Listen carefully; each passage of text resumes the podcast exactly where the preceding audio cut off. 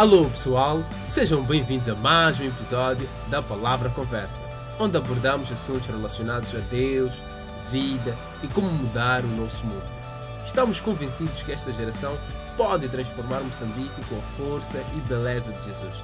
Então, nessas conversas convidamos vários amigos com perspectivas revolucionárias que vão impactar a sua vida. Este é o nosso tempo. Esta é a Palavra Conversa.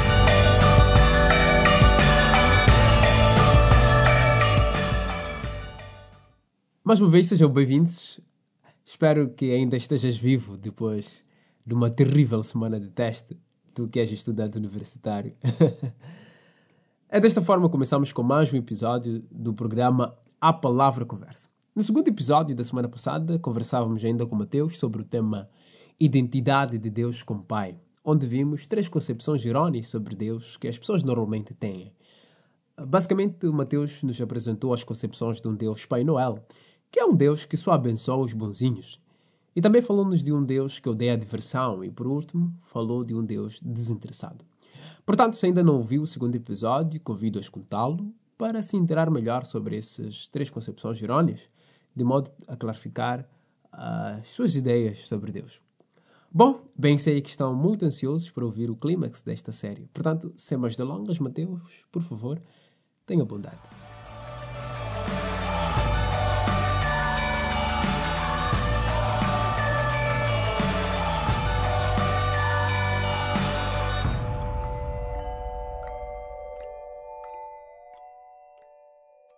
Alô, família.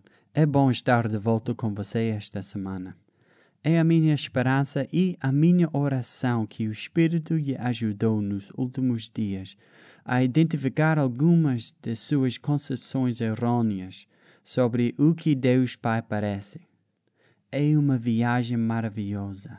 Conforme buscamos intimidade com Jesus, Ele ajuda a purificar nossas ideias de Deus, o que permite-nos experimentá-lo mais plenamente e confiar nele mais intimamente.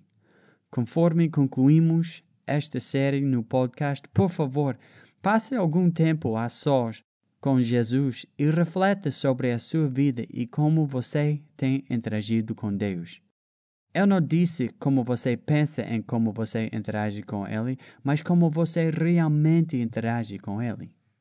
Olhe o jeito de orar, o que você pede quando ora, as palavras que você usa quando você ora, a maneira que você se sente quando você ora. É a sua vida de oração como a comunicação de um filho amado com seu incrível pai? Se não, é importante retornar à verdade das Escrituras, arrepender-se pelo equívoco de Deus que você está crendo nele e permitir a Jesus para continuar a corrigir o seu pensamento e a sua ação. Vamos continuar a nossa jornada com os últimos quatro equívocos comuns sobre a natureza de Deus. Apenas para revisão, aqui estão os três primeiros equívocos comuns sobre quem é Deus. Número 1. Um, Deus que odeia a diversão. Número 2. Deus é como o Papai Noel. E número 3.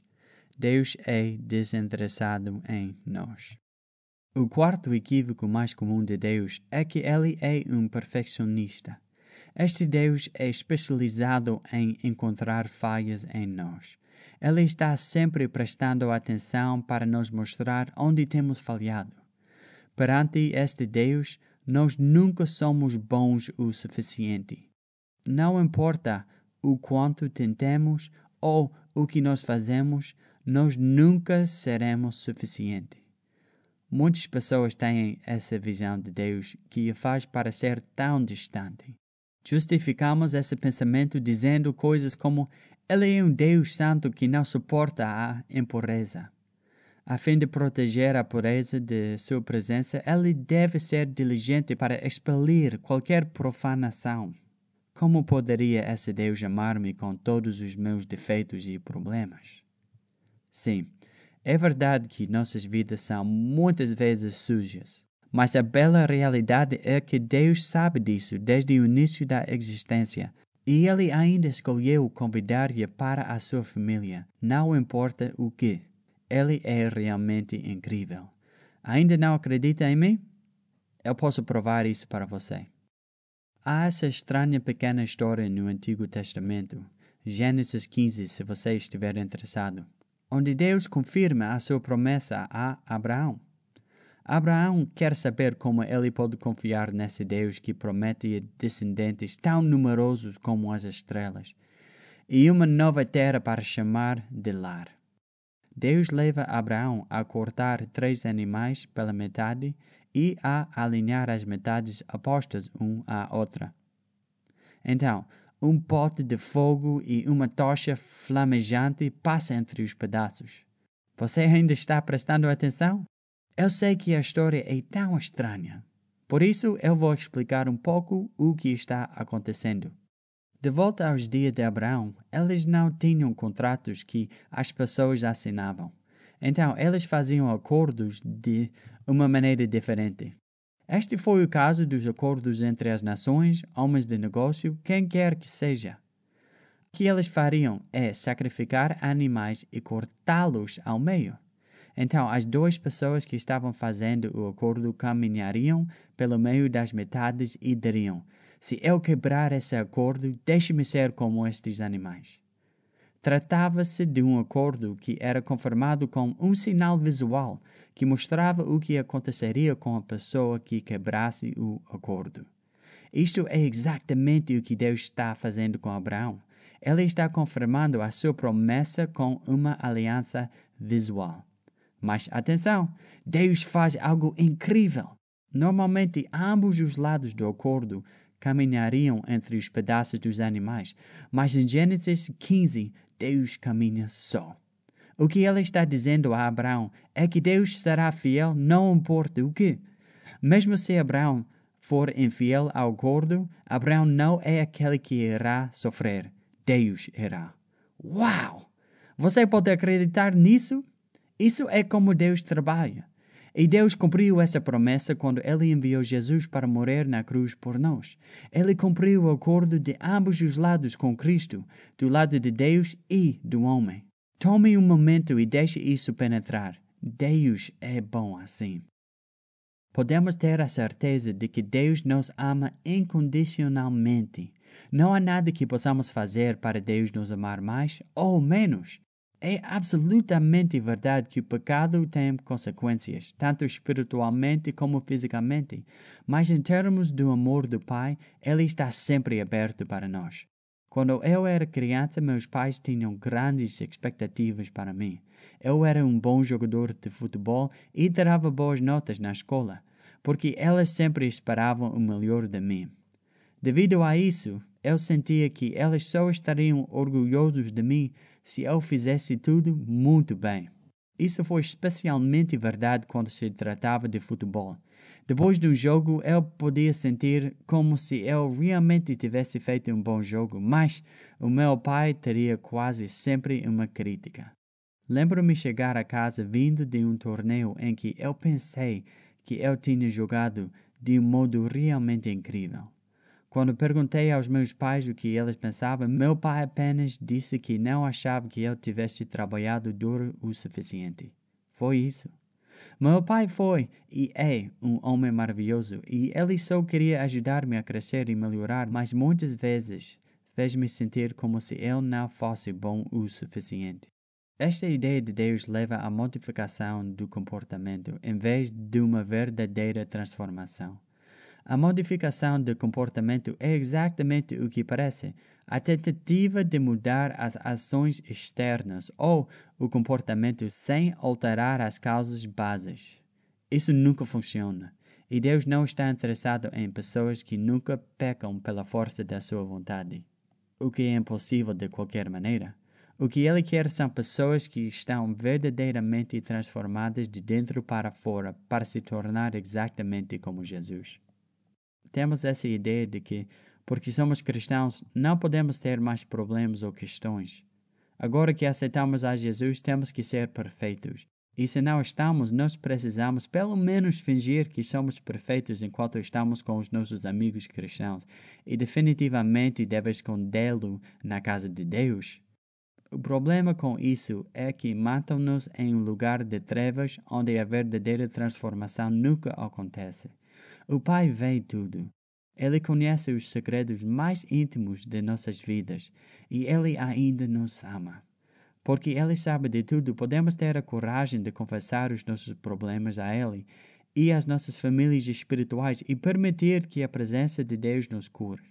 Só quando nós trazemos nossos problemas dentro da luz podemos ser transformados. Pense em alguém que lida com a raiva. Quando essa pessoa tenta esconder o fato de que ela luta com raiva, nada muda nada. O mundo todo só sabe que ele é uma pessoa zangada, como elas sofrem de sua raiva. Enquanto ele tenta esconder sua raiva, apenas vai apodrecer dentro dele. Logo que ele traz para a luz de Deus e da sua comunidade, ele pode começar a trabalhar nele.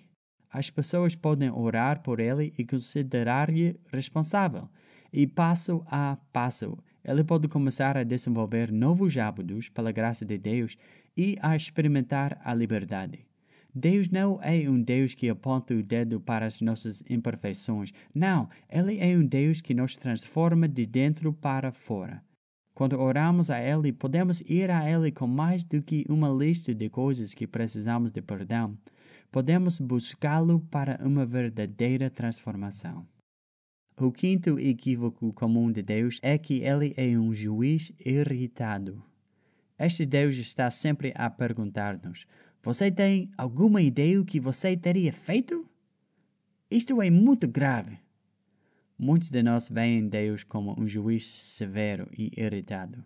Estragamos a sua boa criação e sujamos tudo, então naturalmente Ele está com raiva de nós. Ouvimos muitos sermões como este. Deus odeia o pecado e Ele está pronto para julgar o pecado e o pecador em sua ira. Mas Jesus para entre o pecador e o Deus irado e lembra-o de seu sangue. Assim Deus tem a recuar porque estamos cobertos pelo sangue de Jesus e assim sua ira não pode nos tocar. Ih, sorte que nós temos Jesus para nos proteger desse monstro horrível. A realidade é que muitos de nós se sentem confortáveis com Jesus, né? Mas muitas vezes sentem como se o Pai estivesse zangado conosco. Você acha que Deus está condenando-nos? Ele está com raiva de nós? Nós temos que evitar o Pai, pois a qualquer momento quebrar o seu julgamento sobre nós? É este realmente o Deus que servimos? Não, de modo algum. Absolutamente não. Deus não está zangado com você. Na verdade, Ele é o único ajudando-nos, amando-nos. Este é o verdadeiro caráter do nosso Pai. Se ele veio para nos salvar, pensa nisso. O que Jesus veio fazer?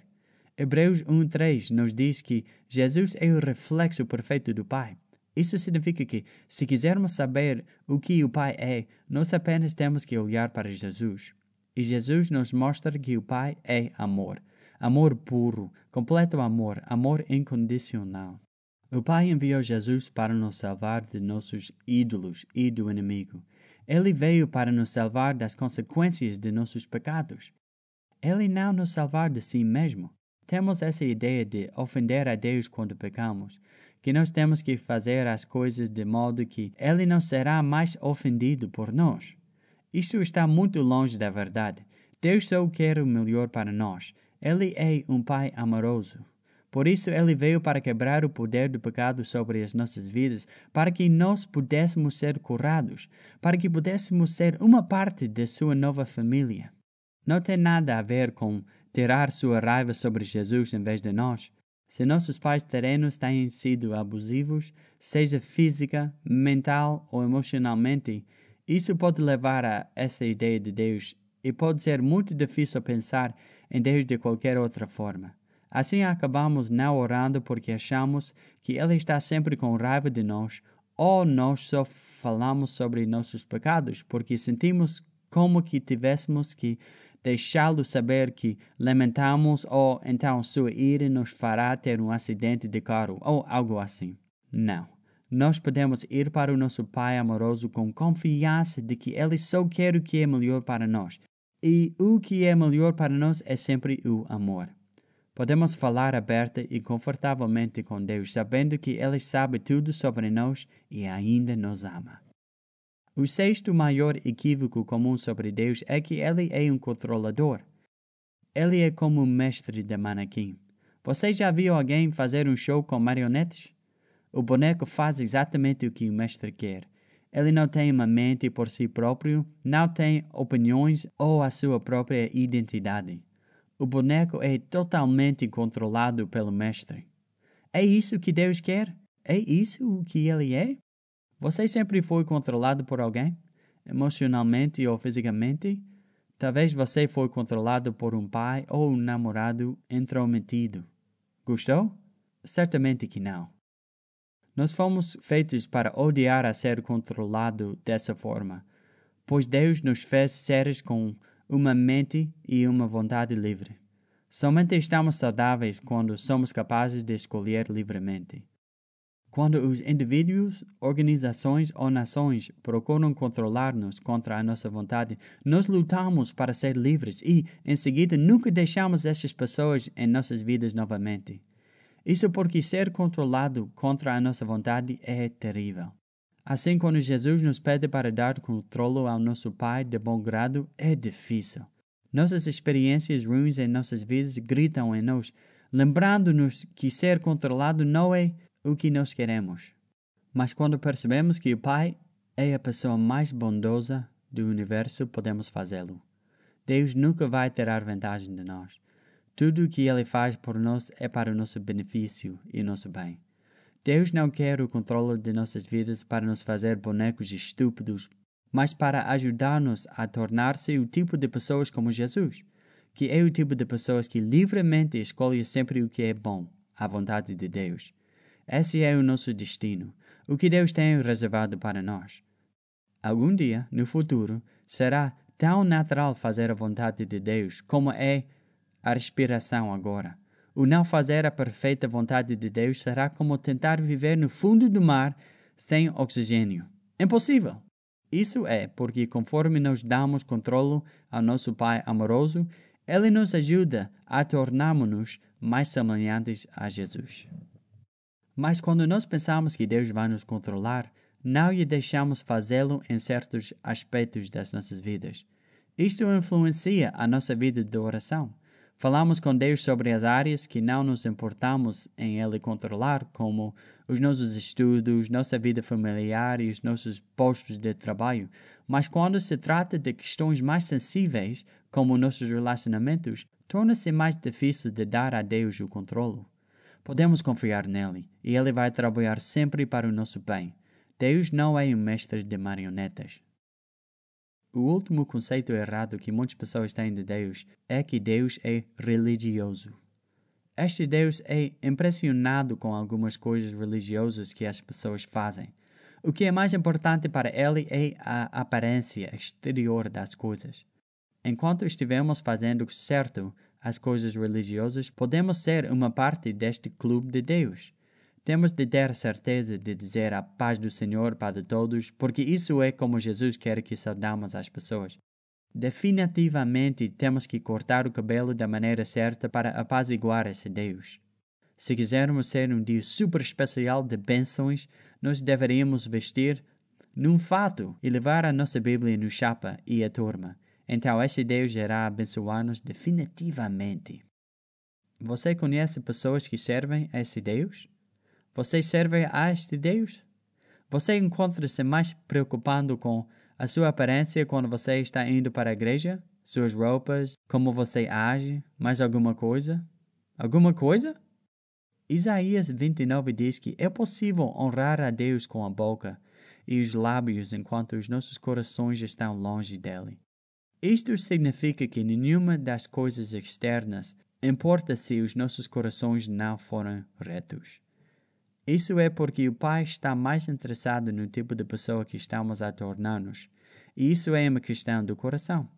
Pense sobre isso. Em 10 milhões de anos, o que vai ser de nós? Nossas roupas e os nossos cortes de cabelo terão acabado. A nossa igreja, edifícios e cidades em ruínas. O que restará é a parte de você dentro de seu coração e alma. Todas as outras coisas estão passando. Deus escolhe investir na parte mais importante de si, o seu coração, porque isso é o que irá viver com Ele para sempre. Você sabe o que realmente impressiona o Pai? A confiança e a obediência. Isso não é incrível? Nós não temos que preocupar-nos sobre como nos aparentamos ou parecemos tanto quanto nós precisamos de preocupar-nos sobre o estado do nosso coração. Todas as formas religiosas são importantes, mas não são tão importantes como a transformação de nossos corações, que é o que Deus quer. Eu já vi isso muitas vezes na minha vida. Ele é sempre bom e fiel. Quando eu estava no meu último ano da faculdade, eu comecei a namorar com a Andrea, a minha esposa. Eu não sabia no momento que ela se tornaria minha esposa, embora.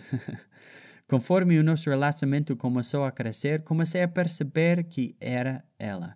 Mas depois de apenas um par de meses de namoro, Deus me chamou para vir a Moçambique por um ano inteiro. Você pode acreditar? Eu tinha finalmente encontrado a pita perfeita e Deus estava me pedindo para confiar nele, mesmo com ela. Assim eu o fiz. Por um ano inteiro, eu a deixei para trás na América. O resto é história. Deus foi fiel e nos casamos seis meses depois que eu cheguei nos Estados Unidos, voltando de Moçambique. Em tudo isso, Deus me ensinou sobre como Ele cuida e sobre o quanto podemos confiar nele com as coisas mais importantes nas nossas vidas. Deus não é um Deus que ama coisas religiosas. Ele ama verdadeiro relacionamento íntimo. Isso porque Ele é o nosso Pai. Deus nos ama tão apaixonadamente. Em Isaías 49:16, a Bíblia realmente diz que Deus escreveu nossos nomes em suas palmas. Você pode acreditar? O seu nome está escrito nas mãos de Deus. Você é tão incrivelmente importante para Ele. O inimigo não quer que a gente descubra isso porque é uma verdade poderosa. Os sete equívocos sobre a natureza de Deus. Ele não é um Deus que odeia a diversão. Ele não é um Deus Papai Natal. Ele não é um Deus desinteressado. Ele não é um Deus perfeccionista. Ele não é um juiz zangado. E ele não é um controlador. E ele não é um Deus religioso. Ele é o nosso Pai, nosso bom, bom Pai. Então, o que segue? Devemos abraçar a disciplina de sentar à mesa do Pai todos os dias. Isto é o que o nosso tempo devocional é. É um tempo onde nós recebemos provisão e instrução. Nosso tempo especial com o Pai, onde nós começamos a conhecê-lo melhor e partilhar o nosso dia com Ele. Temos de vê-lo assim. Esta intimidade é tão importante com o nosso Pai. É na mesa do Pai onde entendemos mais e mais do amor que Ele tem por nós. E é só com esta revelação do amor do Pai que somos capazes de fazer as coisas loucas que Deus nos pede para fazer. Este é o modo como Jesus viveu, saturada no amor do Pai. Ele iria acordar cedo e desenvolver amizade com o Pai, passar tempo com Deus. A maioria de nós pensa que Deus não nos ouve. Poderíamos dizer que sabemos que Deus ouve-nos, mas nós realmente acreditamos nisso? Somos como crianças em uma família que, quando querem algo, sabem qual irmão enviar para pedir algo ao pai. Se queremos ver futebol, pedimos ao pai. Se quisermos bolo, pedimos à mamãe. Sabemos também que irmãos enviar. A mãe gosta de João, meu pai gosta de Esther. Isso é como nós pensamos frequentemente de Deus. Alguém deve perguntar para mim: Mas Deus quer você. Ele quer conhecer você, não outra pessoa. Então, quero orar com você que Deus possa curá-lo de seus equívocos. Que você possa ser dado uma nova oportunidade de ver a Deus pelo que Ele é, um Pai amoroso. Deus Pai, nós te agradecemos por seu amor e o fato de que temos um lugar em sua mesa. Deus nos cura dos equívocos que temos sobre você, de todas as mentiras que nós acreditamos sobre o que você gosta. Ajuda-nos a vê-lo com olhos frescos. Ajuda-nos a ver como Jesus via. Arrependemos-nos dos ídolos que temos seguido e comprometemos-nos a você. Enche-nos com seu amor e dá-nos a graça de sentar-se à sua mesa esta semana, para receber a bondade e o amor que você tem para nós. Em nome de Jesus, oramos. Amém. Mais uma vez, muito obrigado, Mateus, por nos ajudar a ver Deus melhor e, sei lá, nosso desejo é que realmente todas as pessoas, depois de terem ouvido esta série sobre a identidade de Deus como Pai, possam saber sentar na mesa do Pai e experimentar todas as coisas que Ele tem para nos oferecer. Por isso, precisamos da sua ajuda para espalhar o conhecimento deste podcast. Bom, concluímos assim com esta série Identidade de Deus como Pai. Na próxima semana estaremos com mais um amigo, é, é isso aí, mais um amigo que vai nos trazer mais uma perspectiva revolucionária que vai mudar a sua vida, de certeza. Se tiver alguma dúvida ou comentário, podes também nos encontrar na nossa página do Facebook, a palavra O Movimento, ou no Instagram, a palavra Moça. Fique bem e até o próximo episódio.